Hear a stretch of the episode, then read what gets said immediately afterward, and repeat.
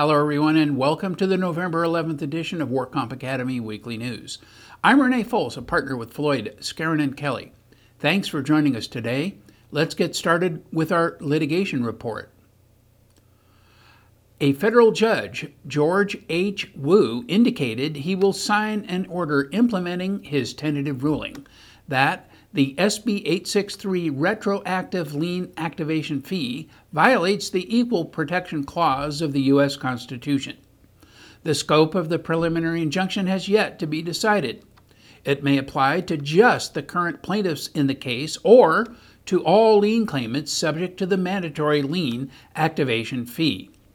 The tentative ruling agreed with the arguments that the retroactive lien filing fee violated the Equal Protection Clause of the Constitution, since it discriminated against one class of smaller lien claimants and in favor of a large lien claimant class, those who are exempt from the fee. The lien claimants must show that a governmental policy that purposely treats groups differently is not rationally related to legitimate legislative goals. The retroactive $100 lien filing fee specifically does not apply to any lien filed by certain large medical providers, such as a healthcare service plan, a group disability insurer, a self insured employee welfare benefit plan, and certain other large lien claimants. The state of California contended, on the other hand, that the exempted entities are not major contributors to the backlog, and thus exempting them had this as the rational basis. However, the ruling noted that a backlog is a backlog, and if clearing it is the legislative purpose of the law, then it makes little sense to clear only part of the backlog. The ruling concluded that the court would grant the plaintiff's motion for a preliminary injunction and discuss with the parties the appropriate scope of preliminary injunctive relief. So, what does this mean for California employers? Essentially, they have lost a great deal of the employer's benefit of SB 863, especially if the injunction will apply to all lien claimants statewide. Lien claim resolution was a major component of the bargain for provisions of SB 863. Additionally, a new WCIRB study noted another provision of the new law, IMR, had requests that seemed to be over three times greater than that uh, projected, potentially eliminating any savings in administrative costs due to IMR and also potentially negatively impacting medical treatment costs. Employers have yet to learn how litigation over the words catastrophic injury, which is an exemption to the AMA Guide's add on ratings, will be resolved. As a whole, the employer economics of SB 863 seems to be getting rapidly eroded. The WCAB ruled that the home health care provisions in SB 863 apply retroactively to all dates of injury. Here's what happened in the panel decision of Mulford versus El Toro RV Incorporated.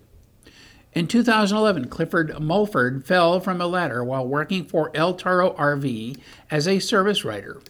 He sustained a catastrophic brain injury and spent several months in the hospital. After his discharge, he experienced residual left sided weakness, decreased memory, fatigue, and seizures. At an expedited hearing on a claim for home health care, applicant presented a note from Dr. Adams, his PTP, and a neurologist that said home health care or a case manager nurse is needed to evaluate for ongoing home health care assistance. The work comp judge found that the defendant was not liable for home health care because Labor Code Section 4600H applied retroactively to applicant's injury and that applicant had not met his burden of showing that his doctor had prescribed home health care. Reconsideration was denied in the panel split decision. The WCAB ruled that the language in SB 863 clearly indicates that the home health care provisions apply to all pending cases prospectively from the date the statute became effective, regardless of the date of injury. Accordingly, it was applicants' burden to prove that home health care services were reasonably required to cure or relieve applicants' injury and prescribed by a physician and surgeon. The PTP's report did not include a prescription for home health care services. Instead, it prescribed an evaluation to determine whether home health care services should be provided. Commissioner Sweeney, in a dissenting opinion, concurred with the majority that the recently enacted Labor Code Section 4600H applies to this case. However, she would have returned the matter to the work comp judge to develop the record. And now, our fraud report. Drugs are approved by the Food and Drug Administration to treat specific diseases and conditions. While doctors are free to prescribe them for other diseases, drug companies are prohibited from promoting those other uses since they have not been tested by the FDA. A subsidiary of Johnson & Johnson was accused of marketing Risperdal for off-label uses, making false misleading statements about its safety and paying illegal kickbacks. The investigation resulted from four whistleblower lawsuits filed against the drug maker. J&J has finalized a settlement agreement with the U.S. Department of Justice and 45 states in amounts of approximately $2 billion. As part of the resolution, a J&J subsidiary will plead guilty to a single misdemeanor violation of the FDA Cosmetic Act and also pay a fine of $400 million. The resolution also includes a 5-year corporate integrity agreement between the government and Johnson & Johnson. But the consumer group Public Citizen said the settlement was too lenient. It says that Johnson & Johnson has been uh, a status as a repeat offender and that seemingly large settlement sums pale in comparison to the profits generated from their illegal activity. Global sales of Risperdal, for example, totaled $24 billion, which is 10 times the amount of their settlement. Previously, Johnson & Johnson racked up $2.3 billion in criminal and civil penalties for various allegations of wrongdoing from 1991 through 2012. Sutter Health, which operates one of the largest hospital chains in California, agreed to pay $46 million and implement historic changes in its billing and disclosure of anesthesia charges and services to its patients, insurers, and other payers. Sutter has over 20 hospitals in Northern California, including California Pacific Medical Center in San Francisco, Sutter General Hospital in Sacramento, and Memorial Medical Center in Modesto. The settlement brings to a close a 2011 whistleblower lawsuit brought against Sutter by billing auditor Rockville Recovery Associates. The California Insurance Commissioner joined the whistleblower action in that lawsuit. Insurance Commissioner Jones said that this settlement represents a groundbreaking step in opening up hospital billing to public scrutiny. The whistleblower lawsuit alleged that Sutter included a false and misleading charge in its surgery bills. Sutter patients or their insurers received three separate charges relating to anesthesia, including a charge by an outside anesthesiologist, a charge for the operating room, and a charge under an obscure code 37X anesthesia. Sutter often charged thousands of dollars for code 37X anesthesia for each operation. Yet the services covered by that code were allegedly already captured in the operating room charge itself, a charge in thousands of dollars. Sutter charged for anesthesia on a time base or chronometric basis, even when no Sutter employee, only the outside anesthesiologist, was present and overseeing anesthesia. Some hospitals also charge separately for anesthesia gases using code 25X. Sutter's contracts with insurers also included a clause allegedly to unduly restrict them from contesting the bills. The settlement requires that Sutter pay $46 million and correct their billing practices. The state will receive $21 million to be used to enhance the investigation and prevention of insurance fraud. Time magazine devoted a special issue last March to the problem of the lack of transparency in hospital billing practices. The investigation exposed hospital bills that sometimes include markups as high as 10,000%. A 54 year old Pacific Grove man pleaded guilty to more than 30 felony and misdemeanor fraud related charges. Danny Jess Langley was arrested and charged with 11 counts of premium insurance fraud, insurance fraud, 5 counts of using a false contractor's license, filing a false document, grand theft forgery, and failing to register as an employing unit. He was also charged with 10 misdemeanors, including two counts of failure to secure workers' comp insurance, five counts of contracting without a license, two counts of advertising as a contractor, and failure to observe a stop order. Langley also admitted to a special allegation that he suffered a prior violent felony conviction and that he committed felonies while out on bail. He previously has served time in San Quentin prison. In May 2012, he was again found to be without a contracting license and not having workers' compensation insurance for employees and using a false contractor's license.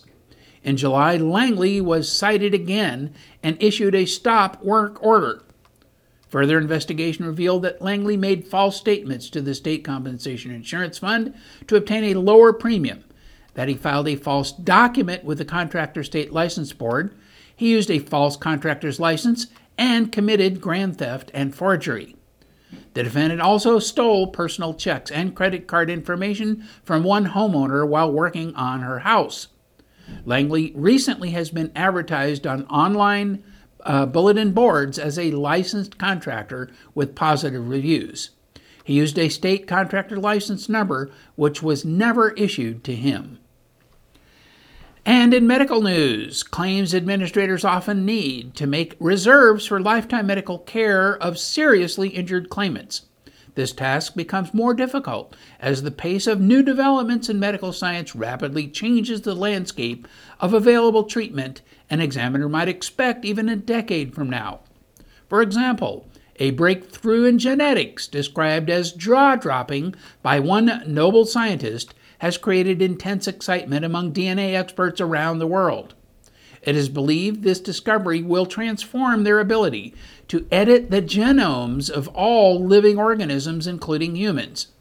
For the first time, scientists are able to engineer any part of the human genome with extreme precision using a revolutionary new technique called CRISPR.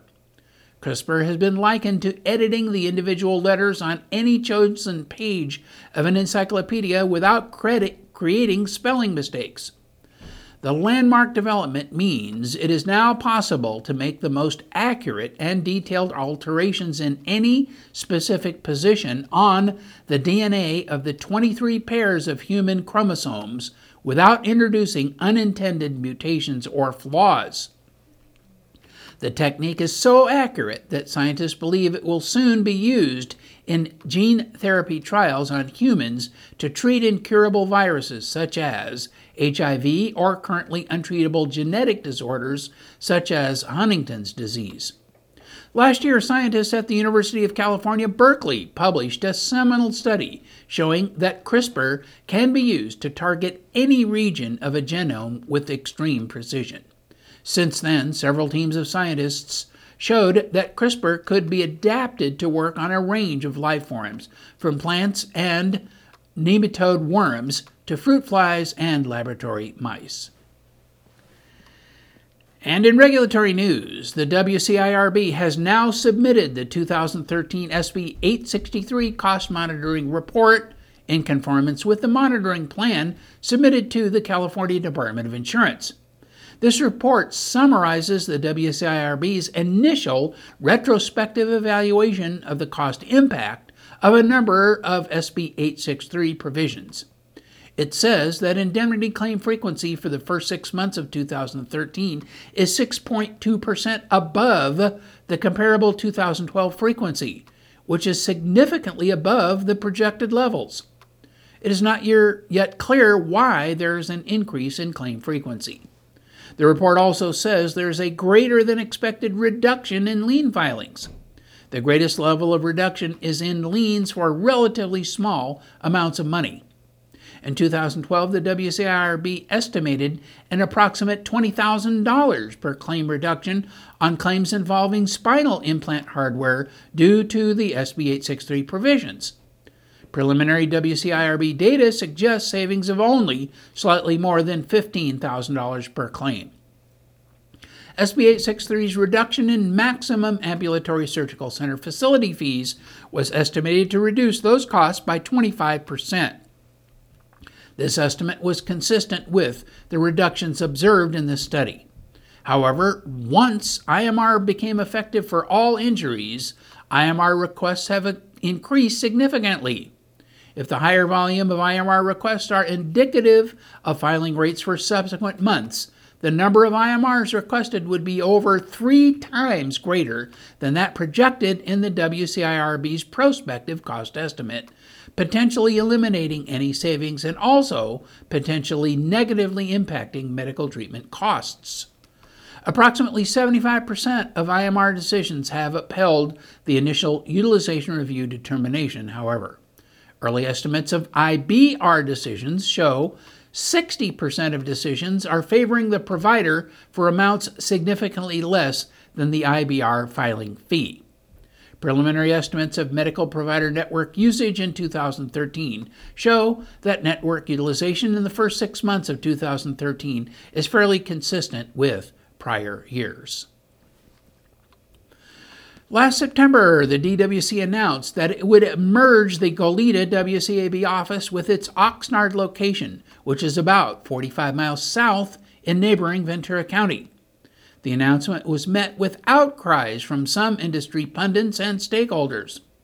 The Goleta City Council voted unanimously to send a letter to the department opposing the closure and requesting it be postponed until the city can weigh in on the decision. And the California Applicants Attorneys Association was not thrilled with the consolidation either. It has called upon the DWC to either reverse its decision or, at a minimum, to continue to hold hearings in Goleta. In an apparent change of direction, the DWC now announced plans to open a satellite office in Santa Barbara. The new office location has not yet been finalized, but is expected to open in December. DWC staff will include a judge, an information and assistance officer, and a secretary. Initially, hearings will be scheduled four days a week. Hearings will continue in Goleta through November 18th. Once the calendaring process in Santa Barbara begins, Parties may request that cases currently set in Oxnard be transferred to the Santa Barbara facility. Attorneys are also encouraged to utilize Court Call, which is services that enables appearances by phone at conferences.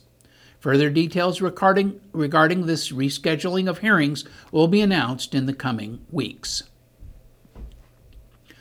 A new CHSWC report was commissioned by the California DIR to examine the different types of inspections that Cal OSHA carries out and the roles that they play in workplace safety.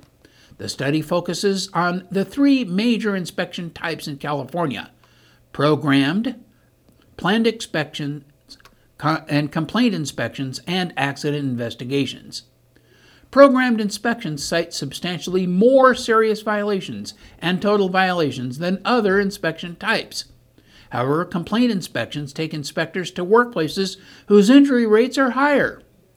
But the number of complaint inspections fell sharply after 1992, dropping from 8,000 per year to fewer than 3,000 in recent years.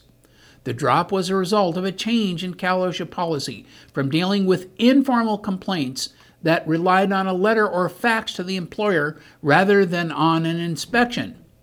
The employer was required to respond and to explain what it had done to abate the hazard. One out of five of these fax letter cases was supposed to be followed up by an inspection. Unfortunately, Cal OSHA did not maintain records on the number of these fax letter complaints or on the subject of the hazard in its computerized files. There was no way to identify if inspections were, in fact, conducted to verify the employer's compliance with the complaints. CHSWC concluded that Cal OSHA should maintain better records about the complaints it receives and follow up accordingly. California also requires that acute injuries that involve hospitalization for more than 24 hours and amputations must, along with fatalities, be reported to Cal OSHA within eight hours. Cal OSHA is obligated to investigate these types of injuries. Although most re- believe that fatalities are well reported, the quality of reporting of non fatal cases is less clear.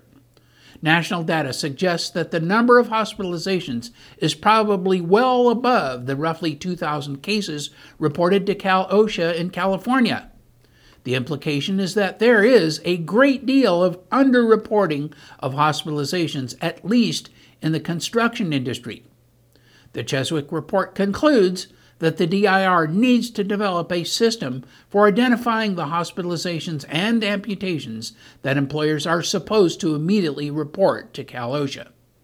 Earlier studies of federal OSHA inspections showed that the number of serious violations cited per inspections fell by about 50% after the first inspection and more slowly thereafter. In California, the fall off is not as fast and varies by inspection type.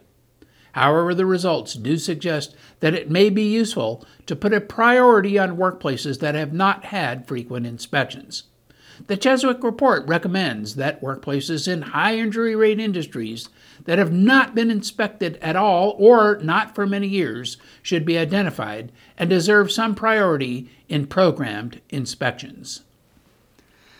That is all of our news and our events for this week. Please check our website daily for news updates, for past editions of our news, and for much, much more. And please remember you can subscribe to our weekly news podcasts and our special reports using your iPhone, your iPad, your iPod, or Android device by searching for the WorkComp Academy in your podcast software. Again, I am Renee Foles, a partner with Floyd, Skeren, and Kelly. Thanks for joining us today and please drop by again next week for more news.